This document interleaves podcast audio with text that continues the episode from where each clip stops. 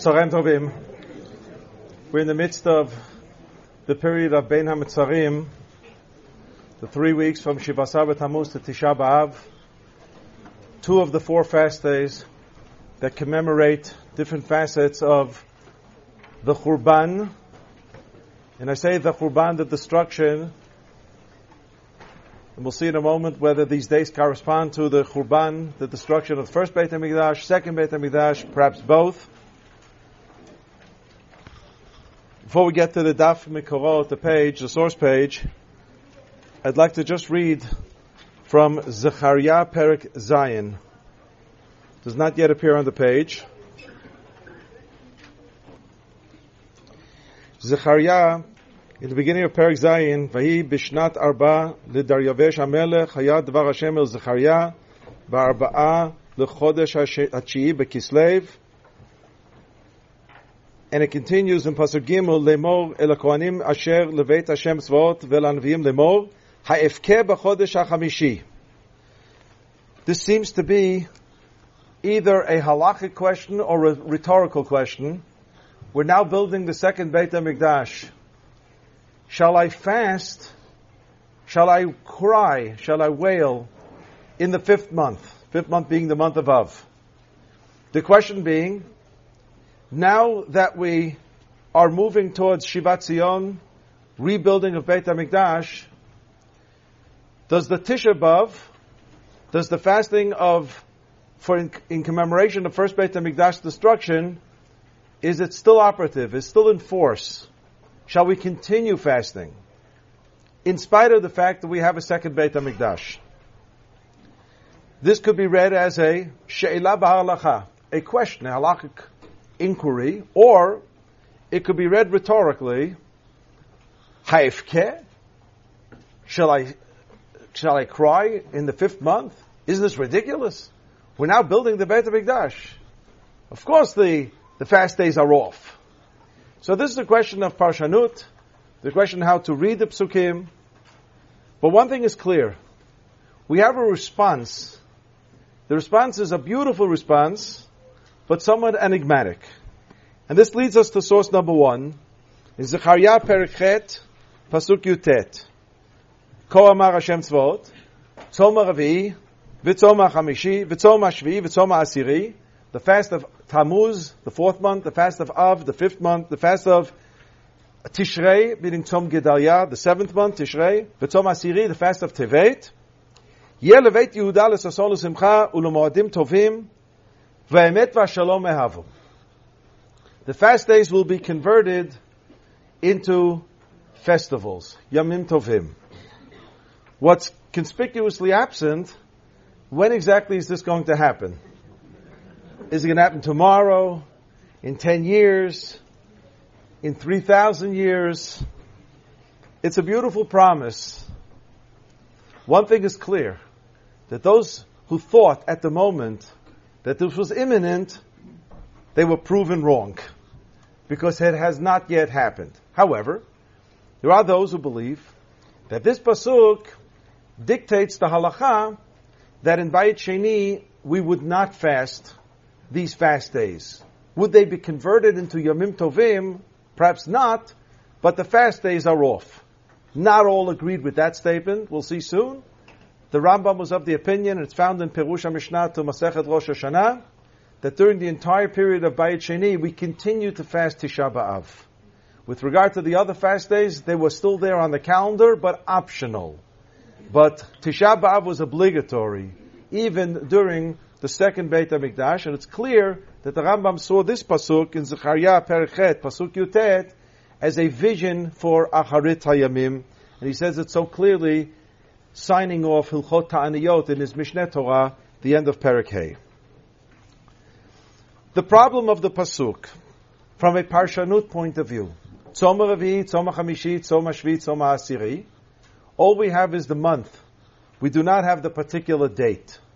We don't know what day in Tammuz, what day in Av, what day in Tishrei, what day in Tevet. And for practically all of these four, they are subject to somewhat dispute, and the question is, to what particular episode in the saga of the Churban do they relate to? So I'll just take Tevet for an example. We fast the fast of Tevet, Asara Tevet, the 10th. But the Gemara tells us there was an alternate opinion that we to fast on the 5th of Tevet. Not that there's an argument of historical nature, whether the Babylonians lay siege around Yerushalayim two and a half years before the Churban, whether it happened on the 10th or the 5th. No, no, no.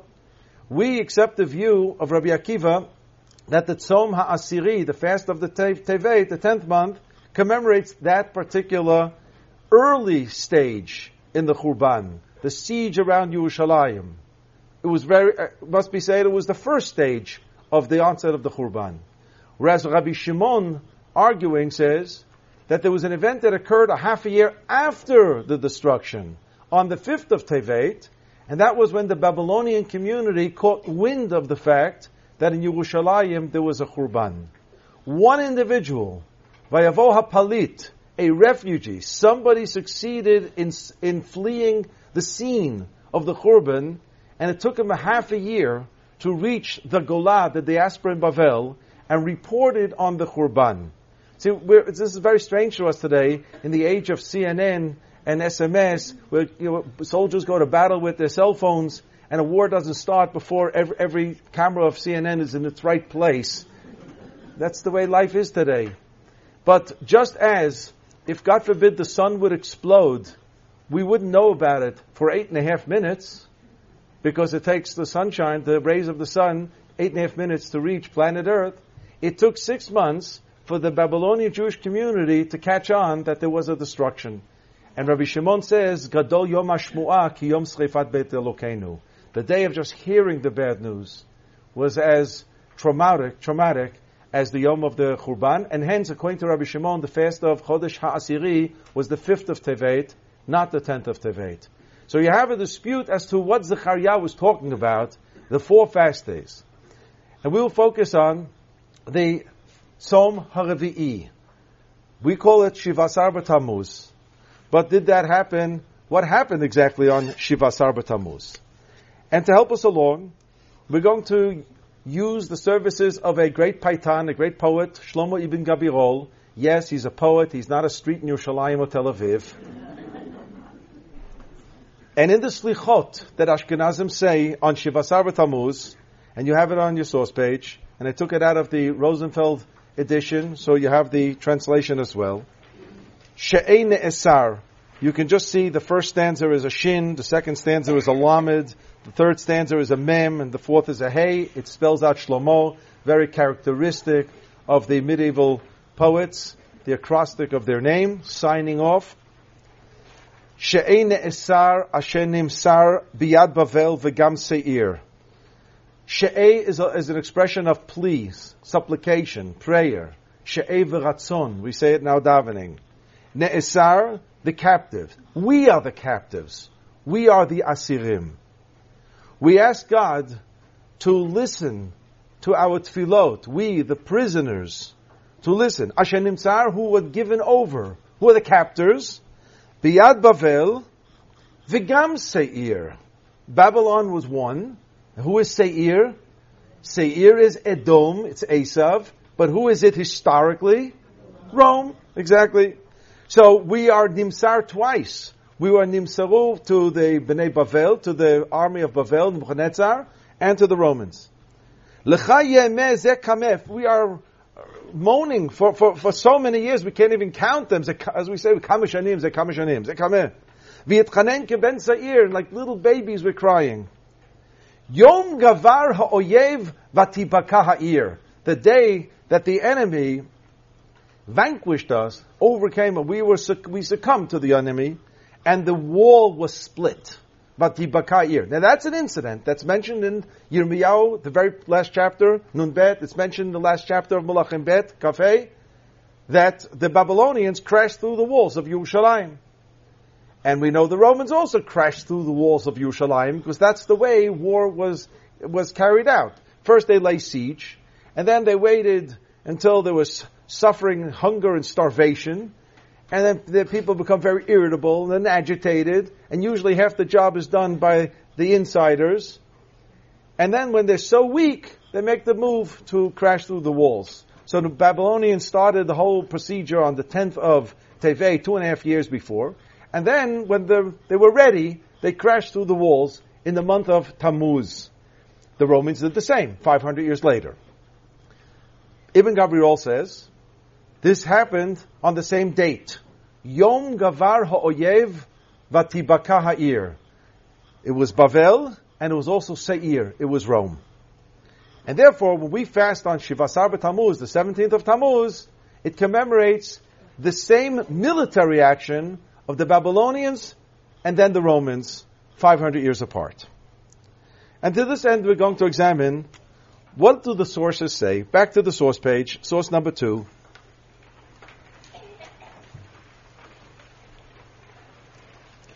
Yirmiyahu, Parak Nun Bet. B'chodesh haravi'i, batish'a lechodesh. The fourth month, which Tammuz, the ninth of the month. Vayachazak hara'av be'ir. The hunger, the famine was strong. V'lo lechem. There was no bread left. Batibaka'ir. And that's when the Babylonians made their move. It says the ninth of Tammuz, not the sixth, not the seventeenth. Source number three. The Gemara in Masechet Rosh Hashanah Yudchet. Tanya, it says a Braita. Amar Rabbi Shimon. Arba'at dvarim haya Rabbi Akiva doresh, v'ani ein doresh kimoto. There are four matters on which Rabbi Akiva has an opinion, I have a different opinion. We're not going to see all of them. One of them I just gave you about Tevet, about the tenth or the fifth. That's one. But here the Braita begins. Let's take, let's dissect the pasuk in Zechariah. Tzoma Revi'i, Tzoma Chamishi, Tzoma Shvi, Tzoma Siri, so how does it begin dissecting? Tzoma Revi. What is the date of the fast of the fourth month? Ze Tish'a B'Tamuz Shebo Hufka Ir. It means that there was a fast day after the destruction of the first Beit HaMikdash on the ninth of Tammuz, the day the Babylonians crashed through. Shneimar, as it says, "B'chodesh haravi b'tisha lachodesh, v'yachazak hara'av ba'ir, v'lo yalechem la'am ha'aretz v'tipaka the very quote of source number two. And why was it called Rivi'i? V'amai kari la Rivi'i? Because Rivi'i lachodashim. Start counting from Nisan. Tammuz is the fourth month. So here we have a halachic source telling us that there was such a halachic animal called the fast of the ninth of Tammuz. And it was fasted for 70 years between Bayit Rishon and Bayit Sheni. Now we have the classic source, and source number four, which is the Mishnah, in Masechet Ta'anit. And it says, Chamishat Varim Eru et Avotenu B'Shivasar B'Tammuz. Four, five things happened on the 17th of Tammuz, and five things V'Chamisha B'Tisha B'Av. We're concerned now with the Shivasar B'Tammuz. B'Shivasar B'Tammuz, number one, Nishtabru Aluchot. Moshe Rabbeinu in Parshat Ki Tisa comes down and sees the Egel and releases the Luchot and they are broken. Butal Hatamid, the Korban Tamid, the daily sacrifice of morning and afternoon, Korban Tamid Shachar, Korban Tamid Ben Abayim, was abandoned. They, they, they could not continue. V'hufka and the walls were crash through. V'saraf Apostomus et Torah, there was an incident of a public burning of Torah, which the Gemara tells us Gemara, which means Masoret. We don't have all the details, but there was some tradition that on the 17th of Tammuz there was such a burning of the Torah. Ve'mitzelem behechal. Ve'mitzelem behechal is that uh, there was an incident that Gemara also does not have the full historic background, but there was a some type of a statue uh, put up in the Beit HaMikdash, uh, a, a, deity, a, a, an avodah zarah, an idol of sorts, and uh, this also occurred on the 17th day of Tammuz. So you have five incidents. If you just flip back, I see that it's a, it's a flip to the poem of Ibn Gabirol, the second stanza. The second stanza recaps what we just saw now in the Mishnah. Lezot ikaf spoke kaf. It's like a person is going to would clap his hands simply because of the tension and this and the the, the, the terror. The Yom Chamesh Pizaruni.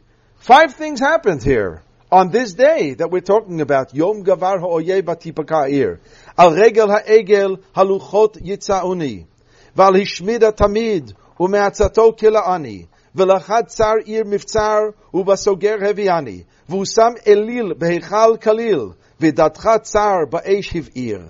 and uh, you can see, you don't have to translate every word. You can see what you have here is a poetic rendition of what it says in the Mishnah, these five items of Shivasar B'Tamuz. That's what it says in the Mishnah. I go back to the source sheet. Page one. The Gemara asks the question, source number five. The Gemara says, what do you mean hufka ear b'shivasar? That the Babylonians crashed through the walls of Yerushalayim on the 17th. That seems to be the impression of the Mishnah of source number four. Five things happened on the 17th of Tammuz. The third item was um, hufka that the walls were crashed through. And the assumption is we're talking about the first Beit HaMikdash. That's the assumption. Ve'aktiv, it says in Yirmiyahu, which was source number two, It happened on the ninth, not on the seventeenth. Vayachazak be'ir uktiv batrei, and immediately afterwards it says vati ir, which means that the crashing of the walls in the first Beit HaMikdash by the Babylonians took place on the ninth of Tammuz. Amar Rava, Rava has a response. Lo kasha, no problem. Ha kan barishona, kan bashniya. There were two Batei Mikdash destroyed, and there were two foreign armies, conquerors. The Babylonians crashed through on the 9th. The Romans crashed through on the 17th, 500 years later. So when the Mishnah says that on Shivasar Tammuz, Hufka'ir, it refers to Churban Bayit Sheni. And the Gemara brings a, a supportive Breita, the Tanya, as it says, Barishona Hufka'ir, but Tisha B'Tammuz, the first time around, the first Churban, the Babylonians crashed through on the ninth. V'shniya, leading to the second Churban, the Romans crashed through B'shiva Sarbo. Now's not time to discuss if there was a Breita. It seems that Rava is coming up with a big chidush. Did he know or not know of this Breita? That you do when you study the sugyot of the Gemara. That's a bona fide question. Just throwing it out to the air. Um, but here the Gemara is using the Breita as supportive material. Okay. Now, on this idea, which seems to be a very, very healthy conclusion. So everything's in order. There's a pasuk in in Zechariah telling us Tzoma Revi'i. There is a an episode in Yirmiyahu Nun Bet telling us that this occurred on the fast, the month of the of Tammuz, Chodesh Revi'i, specifically on the ninth of the month, and that was the Tzoma Revi'i that Zechariah was talking about. But 500 years later, there was a Churban and the Romans crashed through on the 17th, and the Mishnah is reporting to us that on, on the basis of Churban Bayit Sheni, the Romans crashing through, we fast on the 17th of Tammuz. So if you look at source number 6, source number 6, the authors of the Tosfot in Masechet Rosh Hashanah, they're commenting on source number 3, the Tosfot says, Ze tish'a b'tamuz shebo hukva Tosfot is going to help us along you're learning, you're studying now Masechet Rosh Hashanah. Maybe you never studied yet Masechet Ta'anit. Why? Because you're learning Lefia Seder, you're doing Daf Yomi. And you don't know that Rava is going to come up with this split answer of Kan Barishona, Kan Bashniya. So here the Tosfot is anticipating, and Tosfot says, yes, what how the the, the that teaches us that Soma Revi'i of Zechariah means the ninth of Tammuz, Hainu Barishona. This refers to the leading up to destruction of first Beit HaMikdash. Aval Bishniya, the Romans leading to the second Churban, Hufka'a B'Yudzayin. This took place on the 17th Tammuz. Umishum Hachi. Now the authors of Tosfot are getting halachic. The question is, whatever happened to the fast of the 9th of Tammuz? Did anybody ever hear of it? Do you fast it? It's not in the calendar. And if it's not in the Luach, forget it. Nobody's going to fast it, right? Umishum Hachi, and therefore, Avdinan B'Yudzayin, we, of Tanit, we fast on the 17th of Tammuz. Why, Mishum Hachi? The, the, the, because, we'll see in a moment, the, we suffer directly from the second destruction and only indirectly from the first. Tosfos says here, V'hach Breita, and this Breita quoted in Masechet Rosh Hashanah, indicating that Tzom HaRevi'i means the ninth of Tammuz, is found, a parallel is found in the Talmud Yerushalmi, Matnitan Yerushalmi, Vigarsinan Ba, and there it says, Soma Revi'i, what exactly is the fast of the fourth month of Tammuz? There it does not say the ninth of Tammuz. It says Beyud Zayin on Shivasar Tammuz. The Babylonians also crashed through the walls of Yerushalayim, leading to Churban Bayit Rishon on the 17th. Beyud Zayin Tammuz. But obviously you have a question. That's going to openly contradict the Pasuk in Yirmiyahu that says that this event took place on the fourth month, on the ninth day, B'chodesh HaRevi'i B'tish Abo.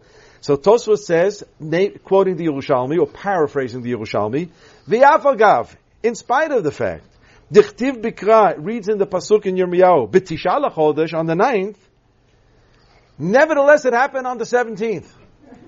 So why did Yirmiyahu have the wrong date? Answer, and I never would have said it on my own. Kilkul cheshbonot hayu. There was a mix-up of the dates. This is not a funny comment, Rabotai. This is very serious. Kilkul cheshbonot. I'm going to elaborate and explain it. Let me just finish the line. Upalig a shas didan. And the Yerushalmi is arguing with our shas. Our shas meaning the Bavli. Verotze lomar. Demitoch tirdatam because the events were so tragic and they were so involved in this upheaval of Churban, Ta'u b'cheshbonam, the people made a mistake in terms of their, their reference to time. V'lo pasuk lishanot mikmoshe hayu svurim. Yirmiyahu knew exactly the date that the Babylonians crashed through, and it was the 17th of Tammuz, and he passed it down through the channels of Torah Shabbat, the oral law.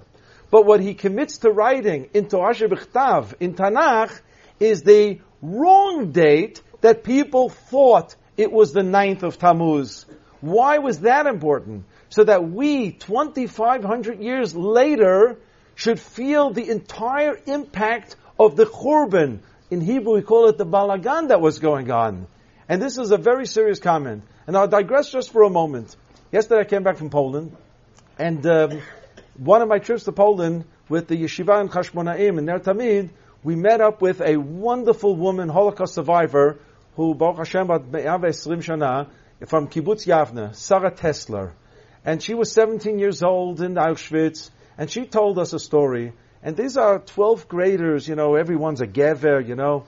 And she told us a story that when she was in Auschwitz, so there was one point coming back from the work detail, they passed the fence, and the men came from another direction passing the fence, and that was the only mode of communication between the men and the women camp to find out if somebody was alive. And one day, one of the men yelled out to the women, tomorrow's Yom Kippur. They had no idea when Rosh Hashanah. They lost completely lost track of time. There was no Shabbat. There was no Yom Tov. Nothing. Tomorrow's Yom Kippur. Sarah Tesla decides on her own. I'm 17 years old. I still have some koyach. How many people in Auschwitz are going to fast Yom Kippur? She took upon herself to fast on Yom Kippur. She goes through the whole day working in the work detail, fasting. And as they're coming back, and obviously everybody's oiskamata totally drained out, and she doubly so, some man calls from the other side, we made a mistake. Tomorrow's Yom Kippur. Oh. And she decides not to break her fast and to go for 48 hours of fasting. And when she comes back the second day, another man says, we think we still made a mistake. Either yesterday was Yom Kippur or tomorrow's Yom Kippur. Today for sure wasn't Yom Kippur according to our cheshbon. And Sarah Kessler looked to Kadosh Baruch Hu and says, I don't know when Yom Kippur is but I just fasted 48 hours. You should accept it as a Yom Kippur. And I had 12th graders. I could have mopped the floor with a sponger. They were in tears. This is called Kilkul Cheshbonot. I never understood it until I heard Sarah Tesla. This is Kilkul Cheshbonot. When you hear such a, an, a, a detail of the Shoah, you ha- it, it gives you a more complete picture of really what it was. And Chazal teach us in the Yerushalmi that Yirmiyahu deliberately distorted the date so we should understand what kind of mess was going on at the time.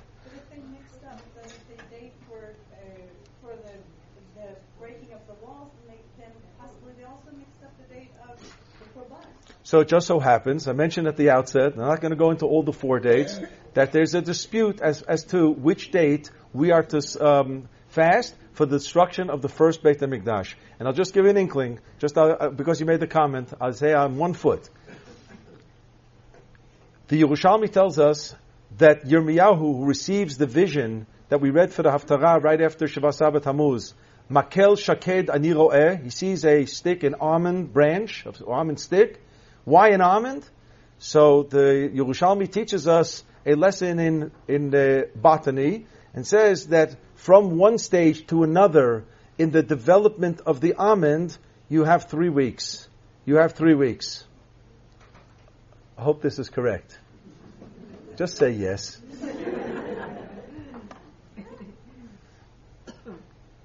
the uh, the Yerushalmi tells us the pricha, from the pricha to the budding of the of the almond, three weeks pass, and Yirmiyahu was taught that there's a three week period.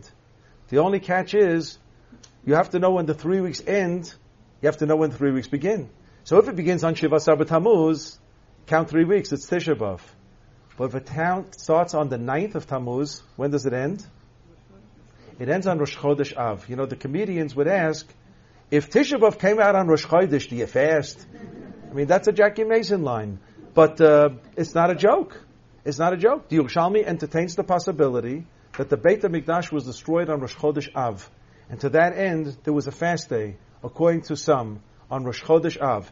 And Am Yisrael, there was a consensus after the Churban of the second Beit HaMikdash to go for Tisha B'Av. And it remains as a vestigial organ in Shulchan Aruch, Orach Hayim, Siman Taf Kuf Bey, that Rosh Chodesh Av is a Tanit Tzadikim in memory of the yahrzeit of Aaron HaKoyen, the only yahrzeit mentioned in the whole Chumash. HaChamishi. In my humble opinion, here was born the Mishnah, Mishinichnas Av Mima'atim B'Simcha. The connecting of Rosh Chodesh Av with Tisha B'Av, not to forget that there was such a tradition that the Churban actually took place on Rosh Chodesh Av.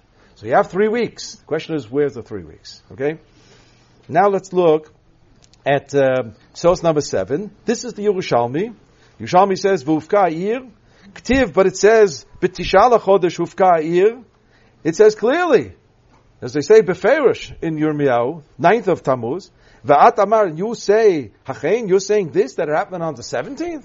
Amar of Tanchum Bar Chanilai, Kilkul, Cheshbonot Yeshkan. This is where the Tosfot in Masechet Rosh Hashanah took it this from, lifted it from.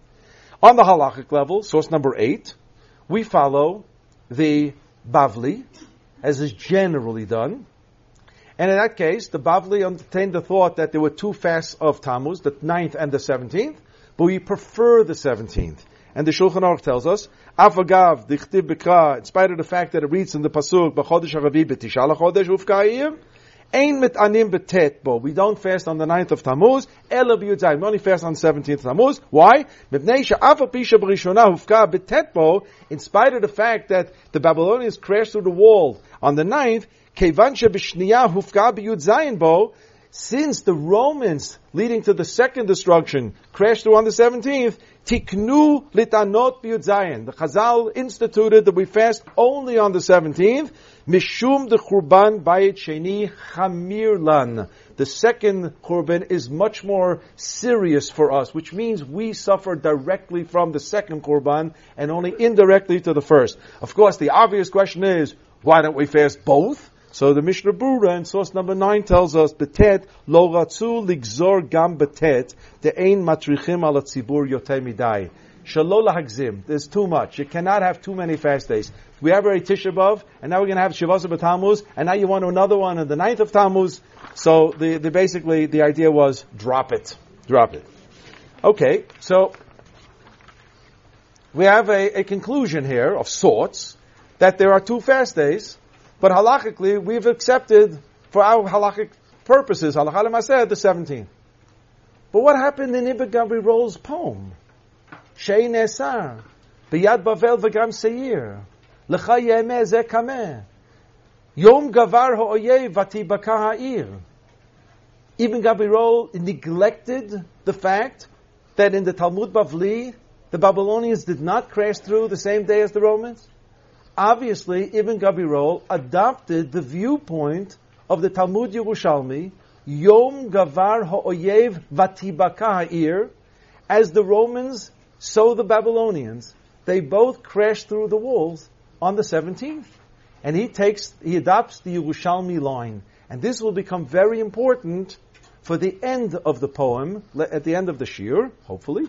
And, uh, and let's examine now what becomes the, the, an exciting part of, of Parshanut and halachic discussion, the Rambam. Um,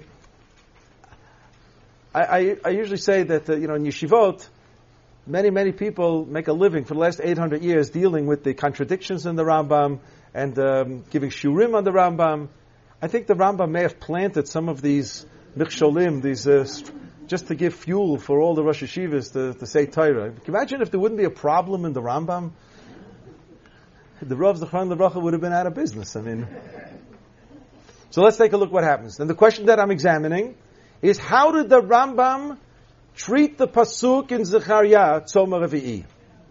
Which fast did he have? Did he think Zechariah had in mind? Source number ten.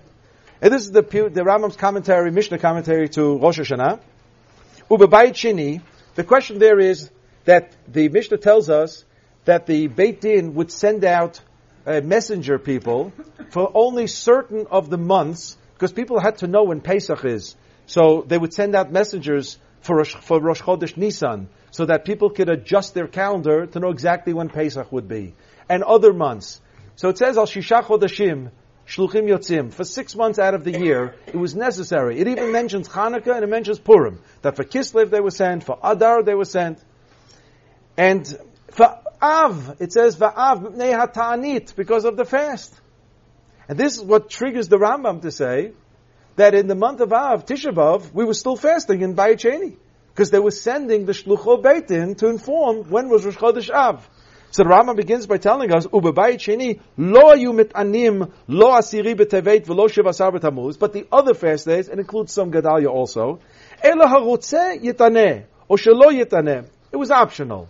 So because it was only optional to fast during Bayit Sheni, the other fast days, there was no need that Beitin would have to send out messenger boys to, um, to tell you when Tevet was or when Tammuz was the, with the question of uh, Tzom Gedalia, it's a moot question because it's after Rosh Hashanah, and if you don't know when Rosh Hashanah is, you're not going to know when uh, when Tzom Gedalia is already. Well, the Fikach says the Rambam loyu yotzim al tevet al tamuz. Now, Amar Hashem, Amar Hashem, it's in Zechariah. Ko Amar Hashem, Tzom Arvi, Tzom Chamishi, Tzom Shvi, Tzom Asiri, and so on. כאילו נתן את הבחירה בידם באילו הימים אם רצו מתענים בהם או שלא יתענו. לא יתענו. This is all a synopsis, a, a, summary, a brief summary of a half a page of Gemara, how he did, how the Gemara deduces that there are options here. Just don't quote me wrong here. These fast days are not optional today. But there was a, a scenario in the halacha of option. And here he's now defining the pasuk. Underline. V'tzoma ravi'i hu shivasar b'tamuz. Lefi shatamuz hu chodesh ravi'i. This seems to be Parshanut. He's not halachically teaching me, he's, he's explaining the Pasuk in Zechariah. He cites the whole Pasuk, and he says Tzom Ravi means the 17th of Tammuz. That's okay. The Rambam many times goes with the Yerushalmi. I wrote a whole article on this. that's true. That's not a problem. That the Rambam and Ibn Gabirol picked up on the Yerushalmi that the, that the, the fast of the fourth month is not the ninth, but it's the 17th, and if you want to accept the Kilkul Cheshbonot or not, come up with some other answer, that's a problem of how to deal with the Pasuk in Yirmiyahu Nun Bet. But in terms of factually, when did the Babylonians crash through the wall, Rambam's defining this as the 17th of Tammuz. Well, let's see if that was true. In source number 11, the same Rambam, but several years later, Rambam writes the Mishnah commentary between age 23 and 30, and writes the Mishneh Torah, his primary halachic work, the Yad Chazakah, between age 35 and 45. And he writes, Ve'elu hein, here are the fast days. Yom Shlishi b'Tishrei shebo nerag Gedalia ben Achikam. Right, assassination of Gedalia, Tzom Gedalia. Nichbet gachalat Yisrael hanishara v'sivev lahatam galutam. The, the, the last of, uh, amber of, uh, of, of, of flicker, a flame of, of Yishuv Ha'aretz was extinguished, it means that the Galut began after the Babylonians saw that we can't run our affairs autonomously. Asiri b'tevet, melech bavel Nebuchadnezzar Yerushalayim, ve'viyah b'matzor matzor. Tenth of Tevet, Nebuchadnezzar, Babylonians, lay siege around Yerushalayim. Shivasar b'tamuz, chamisha dvarim, Eru Boher, Rambam's got the Mishnah right in front of him. The Mishnah that we saw already, which was in source number 4. So the Mishnah, there the Rambam says as follows. But he adds things. Nishtabru aluchot, yes, the luchot were broken. Two, butal hatamid mibayet rishon. That didn't appear in the Mishnah. The Rambam's qualifying. V'butal hatamid mibayet rishon, from first Beit HaMikdash. V'hufka'a Yerushalayim b'churban sheni. Hufka Yerushalayim b'churban sheni. And then he says the other two. Then what does that mean? Hufka Yerushalayim b'bayet sheni. And so too in source number 12, source number 12 somehow reflects again that the Rambam's defining Tzoma Revi'i of Zechariah, which can only react to the first Beit HaMikdash. He says in source number 11, here are the four fast days. Harehin mefurashin beKabbalah. That doesn't mean Zohar. It means Sefer Nevi'im. Tzom Revi'i, Tzom Chavishi, Tzom Shvi, Tzom Asvi. Tzom Revi'i is Shiva Sar B'Tamuz Shu B'Chodesh Revi'i. So if the Rambam believes that Tzom Revi'i is the 17th of Tammuz, why did he emphasize in source number 11 that the Babylonians, that the Romans crashed through in Churban Sheni? When did the Babylonians crash through? Obviously they crashed through on the 9th. But if he crashed through on the 9th, then Tzomah Revi'i of Zechariah is the 9th of Tammuz, not the 17th of Tammuz. And so says the commentary, Lechem Mishneh, on source number 13. Vufka Yerushalayim B'chuban Sheni. De Tanit Dikra, in spite of the fact that the fast of the, of the fourth month, the Tzomah Revi'i, Lo Abi Elabetet, only took place on the 9th of Tammuz, Mishum Duhufka Ir Betet, Mikol nevertheless, Hashta, today, this sounds like Shulchan Aruch already, Avdin and Levi Yudzayin, we fast on the 17th, B'pnei Shechurban Bayit Sheni Chamir, Vufka Ir B'Yudzayin, we have adopted the date of Shiva Sabbat Tammuz. But, if the Rambam is saying that the walls would crash through on the 17th in the second Churban, so obviously he has a different date for the first Churban. And what was the date of the first Churban? The ninth of Av. So if it was the ninth of Tammuz, and if it was the ninth of Tammuz, why is the Rambam defining the Tzoma Revi'i of Zechariah as Shiva Sar Tammuz? It should be defined as the ninth of Tammuz with some qualification. The answer is that the Rambam did not believe that the event of crashing through the walls of Yerushalayim by the Babylonians on the ninth of Tammuz warranted a fast day it did not warrant a fast day. We fast Shiva Sabra Tammuz for a variety of reasons, but it had nothing to do with the Babylonians crashing through the walls. When did the Babylonians crash through the walls? Open the Tanakh. Yirmiyahu Nun Bet. It'll tell you, B'chodesh. But for that tragic event, no fast day was made, ordained. Why was there, why was there a Tzom haravi'i? Why did Zechariah speak of the fast of the fourth month? What happened in Tammuz, if not for the crashing of the walls? So the Rambam tells us, Ubutal hatamid bechurban b'mibayet rishon. What does that mean? That the korban tamid came to an end. The offering of the daily sacrifice came to an end on the 17th of Tammuz the offering of the Korban Tamid. Now, don't think for a second, they did not bring the morning and afternoon Korban, but come Rosh Chodesh Av, they brought the Musaf for Rosh Chodesh, or the Korban Musaf of Shabbat, or if somebody gave birth, they off, they brought a Korban Leidah, or a Korban Todah, a Korban Shlamim. You know what it means, Butal HaTamid? They were closed for business.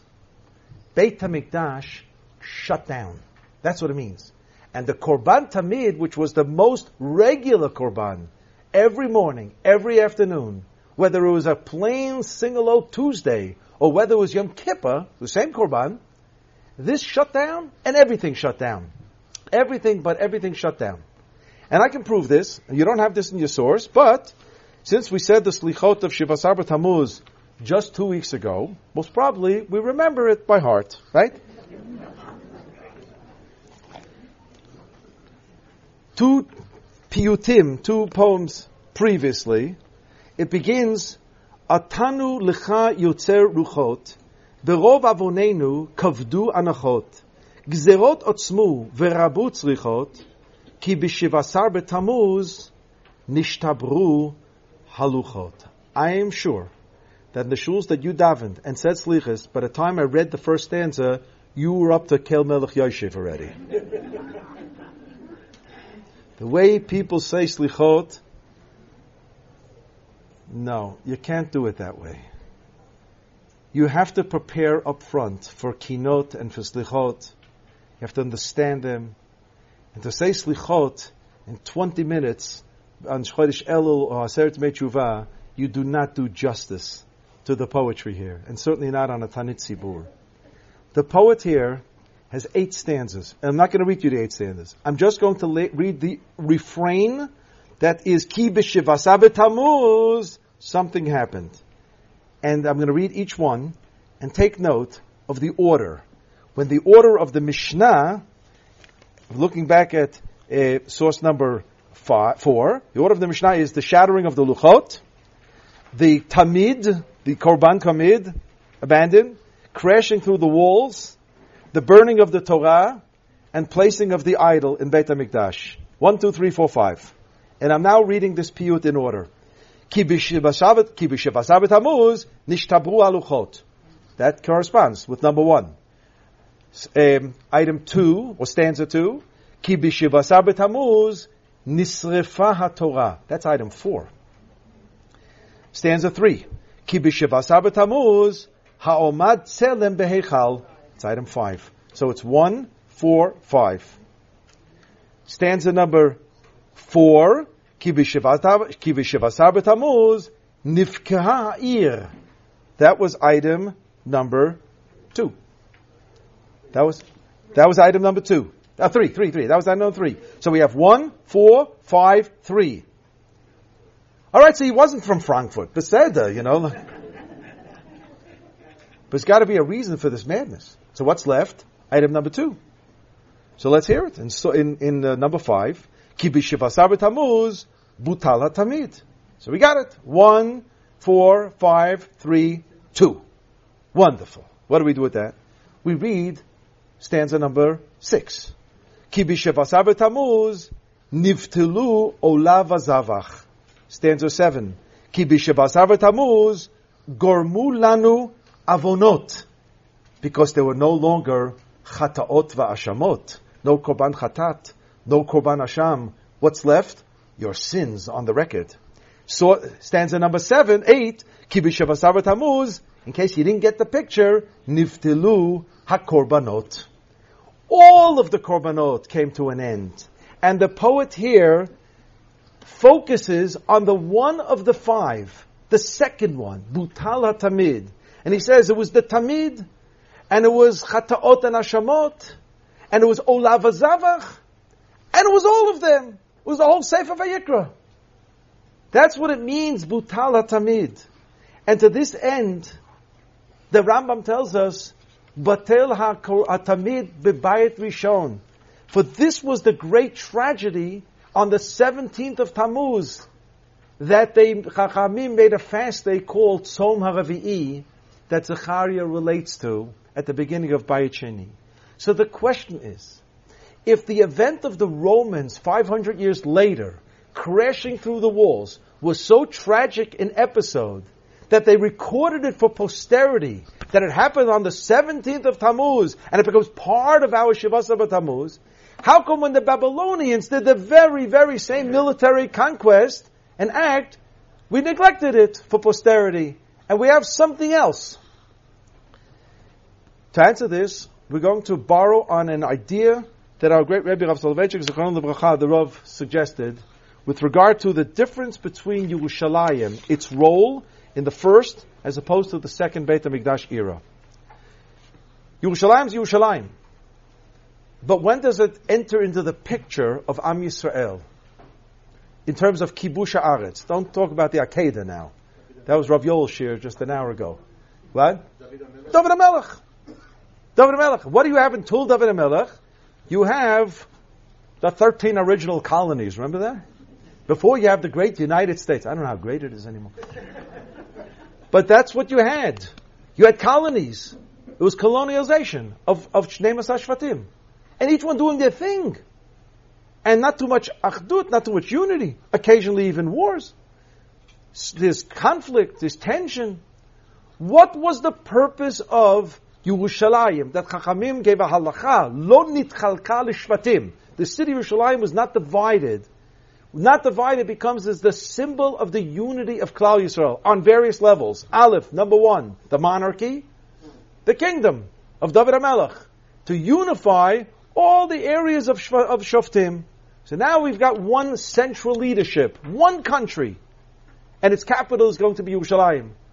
Like Menachem Begin Olav Shalom said in Washington in front of President Carter in 1979, Jerusalem, D.C., and they thought he fell off the chair.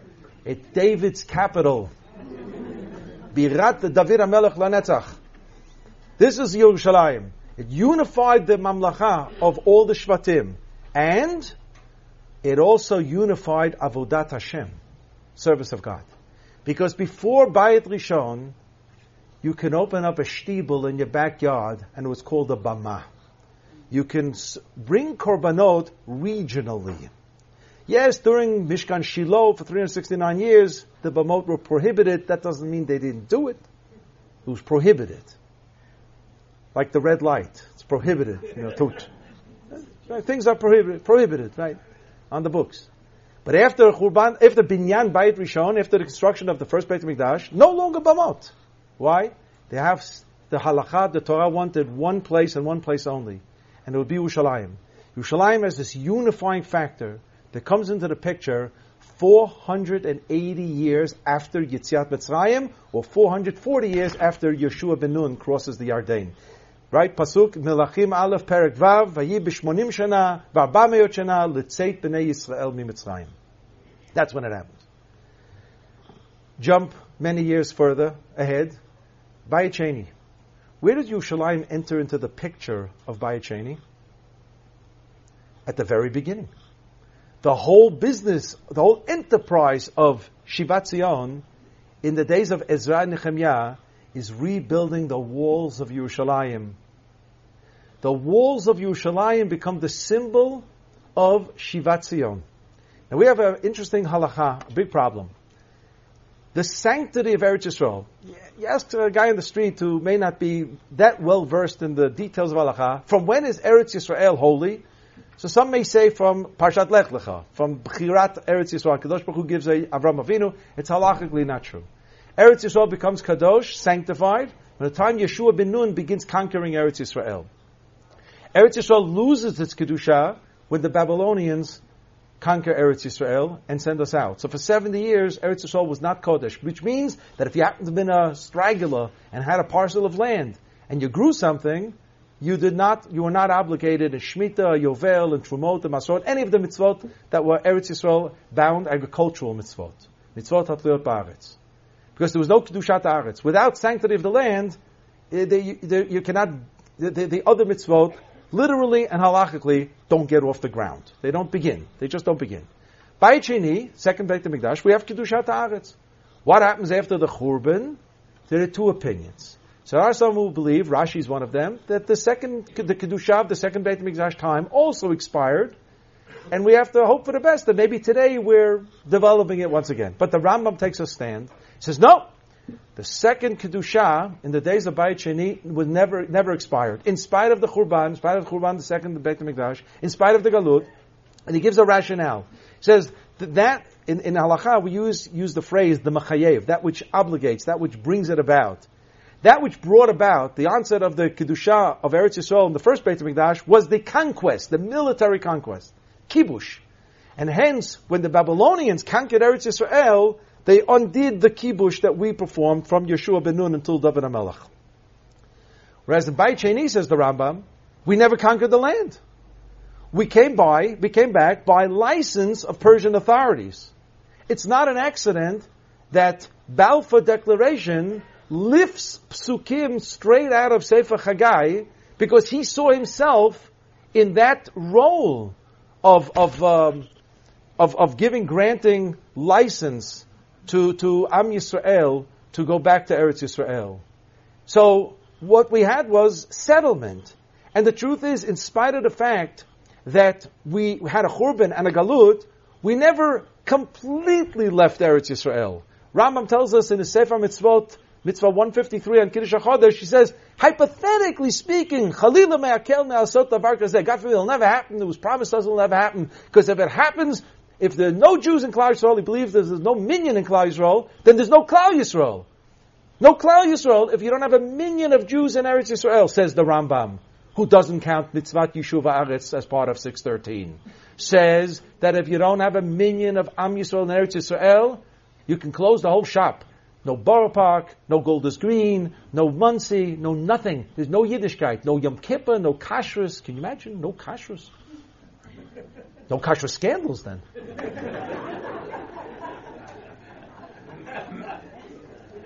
Nothing! Because everything emanates from Klal Yisrael.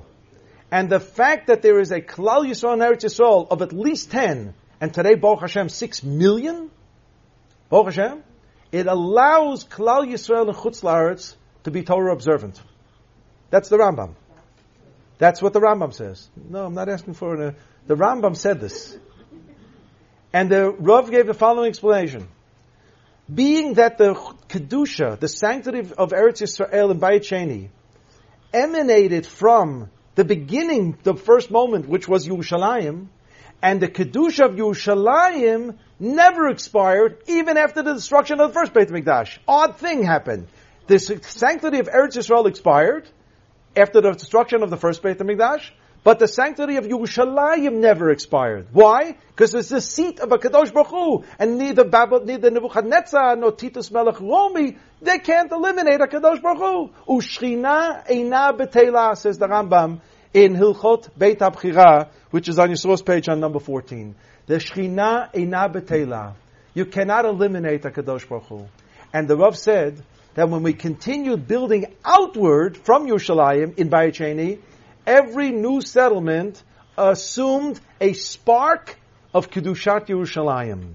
It's as if the sparks of Kedushat Yerushalayim jettisoned outward and, and, and, and were attached to every new Yishuv in Eretz Yisrael. And hence, just as Kedushat Yerushalayim cannot expire, so too the Kedusha of every settlement in Eretz Yisrael and Bayit cannot expire either, because they are attached to sparks of the sanctity of Yerushalayim a brilliant analysis to use to use an image from nuclear physics. There's a difference between fission and fusion and how we can release energy from the atom. Right? The uh, the bomb over uh, Hiroshima was uh, fission, and a hydrogen bomb is fusion. The sun is fusion. What is fusion? What is fission? Fission is the splitting of the atom, which then releases tremendous amounts of energy. Fusion is just the opposite is from the word fused. You put all the atoms together. The combination, the, the, the putting of the atoms, joining of the atoms together will also cause a tremendous release of energy. There's fission and fusion. Yerushalayim in Bayit Rishon was fusion. Its purpose was to galvanize and unify all of the Shvatim.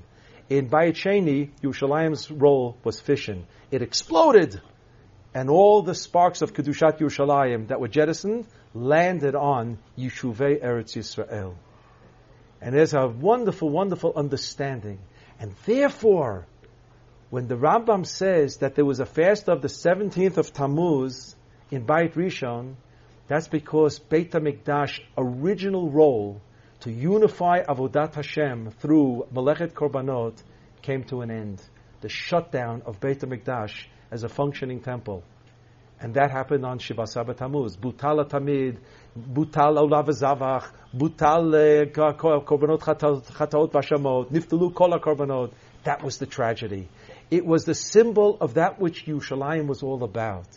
But in Bayit Sheni, the symbol of Yerushalayim was the wall, the building, the settling of Yerushalayim, which then becomes the settling of all Eretz Yisrael. And therefore, when the Romans breached the wall, that's when it hurt. The symbol of what Bayit Sheni would be all about. And therefore, the Shivasa Tammuz for Bayit Sheni would relate to the, uh, the, the, the 17th Tammuz, the Romans crashing through the wall. And now let's just take a look at the poem again. Let's go back to the poem. Still have a few minutes. The last stanza of the poem. The last stanza of the poem. Here you have Ibn Gabirol, who identifies with Yerushalmi's opinion, Yom Gavar Ha'oyev Batibaka This happened on Shivasar Tammuz, both the first and the second. Right? Just put what I just said about the Rambam and the Rav's understanding on the side. Going back to what we said at the outset. It's the Yerushalmi's opinion, both the Babylonians and the Romans crashed through on the 17th. And he continues with the motif that we're talking about both Babylon and Rome. And it says three lines from the end. B'nei Beit Zvul, v'hashev gvul, ha-karmel v'habashan, v'ayin kach, v'nakam kach, me'etzer u'midishan, shvot ileim v'az yishalem, hamav'e v'hamav'ir, yom gavar ha'oyev, v'tibaka Chinese. What did he say? Let's read it again carefully. B'nei Beit Zvul, rebuild Beit HaMikdash, but to do that, you have to restore the boundaries. Vashev Gvul. You can't have a building Beit HaMikdash until we have a building Eretz Yisrael. You have to build the boundaries first. Which boundaries? HaKarmel v'Habashan. Where did the Babylonians come in? From where did they conquer Eretz Yisrael? Mitzafon tipatach hara'ah. From Syria. They didn't come in from modern day Jordan. They came from the north. And that was known as the, the snake path, which happened to have been oasis. It was the travel path. And we know that a, a pet, pei, taf, nun, petin, is a snake in Hebrew. Piton, pythion in English, right? The python, how do you say it? Python. And we know that Hebrew with Aramaic, bet and pay interchange. And we know that taf and shin interchange, right? Tlat is three. We know that. So if you just rework the letters, what is Peten? It's Bashan. Eretz Bashan is the snake path. And that's Eretz Bashan in Ramat Gulan that Chatzi Shevet Menashe received as a chalik. From there came the Babylonians. Where did the Romans come from? They came from Italy. How did they get here? They came by boat. Where did they park? Where did they dock? Akko, Caesarea. And what were they looking at? The Hara Carmel by Haifa. That's what they were seeing. So this is a symbol of Bavel and Rome. This is how they breached the borders. By breaching the borders of the Carmel and the Bashan. So we say Vashev Gvul. And we say V'ayin Pkach V'nakum Kach. We ask Kadosh Baruch Hu, a little Nakoma. Like somebody scratched on the walls in Maidanek with their fingertips in Yiddish, Nakuma. And you can still see it. They want cover. From whom? Me'etzer umidishan. Where does that come from? In Parshat Vayishlach, we have the Alufei Esav. And there are many Alufei Esav, but some are called this and some are called that. And Ibn Gabirol says, let's focus on Eitzer and Dishan. Alufei Eitzer and Alufei Dishan. They're both Esav. They're both Amalek. The Babylonians, the Romans, but they're different. Why? Because before Babylon, you had the Assyrians, Ashur. When Ashur conquered a country, they dealt with displacement of populations. That's how they solved the problem of not having a revolution every Monday and Thursday like having Cairo today. They wanted that the, the local population should be calm. So they took the Aseret Ashvatim and they moved them to the east. And they took Goyim, Gentiles of Devad Zarah, and they moved them west. And we call them the Shomranim. And that's what happened. So we see it as a local Eretz Yisrael issue. But if you just step back and see it in the macro, it was company policy of the of the of uh, of uh, Ashur, Assyria. That's how they did business when they conquered countries. Bavel was much more benign. Bavel said the local population can stay in its place, pay taxes to the central authority to Bavel, but you can have autonomy. Bavel was here already conquered Eretz Yisrael 18 years before the Churban for 18 years for the Churban. And you had Yehoiakim, and then you had Yechonia, and then uh, Tzidkiyahu. Three kings were here yet. And on the Babylonian. And then there was the Churban, and the Babylonians said, you know what, put up a governor, Gedalia ben Achikam. Because they still were hoping that the locals can, can, can run the show here. And what did we have to provide? We had to solve the logistics issue of the army of Babylon. Give him a bed to sleep in, and give him food to eat. We, and that is called etzer. Etzer from Lashon otzar, silo, storage. We have a cheshbon. The claims conference is here. We have a cheshbon to the Babylonians. Where the hotels cost money. Food costs money. They're going to pay for this one day and pay for it with They're going to pay it with interest. That's one bill. The Romans had a different idea. They came, they burnt.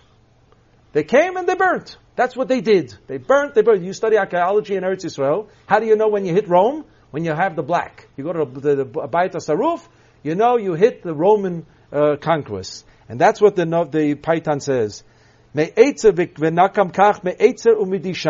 Shvot ilaim, we are the silent ones because we're not coming to HaKadosh Baruch Hu with a claim we didn't deserve the Churban. So we're in ilaim, we're silent. But nevertheless, Va'az Yishalem, that's straight out of Parshat Mishpatim. We have a case here. Hamav'ev Hamavir, that's Baba Kama. You look at the source sheet, source number 15. Arba Avot Nezikin, Ashor, Bor, Mav'ev Hev'er. So what is Mav'eh? Hev'er is Aish. That's the Romans, for sure. What's Mav'eh? So there are different opinions. Source 16 gives me the Bavli, Banini the Yerushalmi, source 17.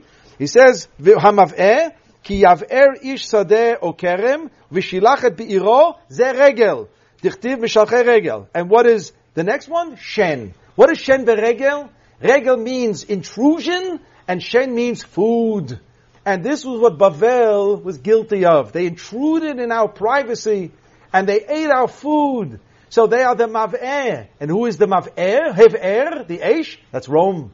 And therefore the poem ends with Shvot Ileim V'az Yishalem Hamav'eh V'Hamav'ir. We whip out Parshat Mishpatim and, and Masechet Baba Kama, and on this score we have a claim against Bavel and against Rome, because they did two things, they did the same thing on the same date in two different times. Yom Gavar Ha'oye Vatipaka'ir.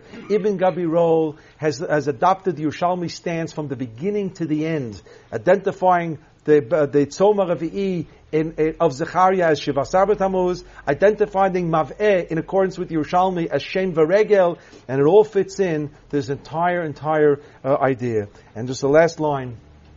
So going back to that pasuk, Tzoma Revi, Tzoma Chamishi, Tzoma Shvi, Tzoma Siri, Yeh Lebeit Yudah, L'Soson Simcha, Ulemoadim Tovim, but there's a postscript to that pasuk. Ha'emet v'shalom ehavu. That means there's a prerequisite.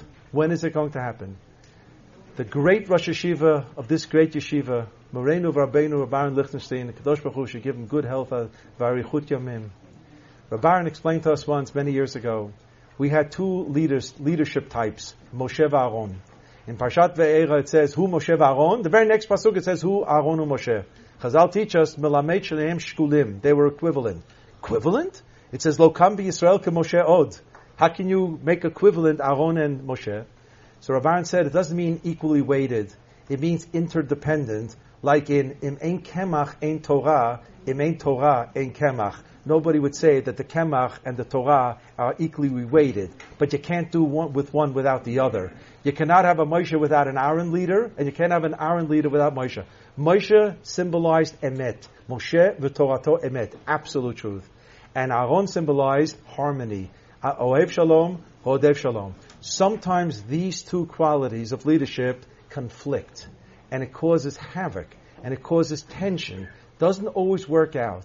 But Moshe and Aaron worked it out. The Ish Emet and the Ish Shalom were able to live together and each one in his particular domain function as a leader of Emet and a leader of Shalom. Says Zechariah. When we get that all together once again, Ayemet v'Shalom ehavu, then the tzomota elu will become for all of us yamim tovim and sason v'simcha v'chein Let me just announce there will be a minyan for mincha right here, right now. There's a mechitza here. Ladies can daven here as well.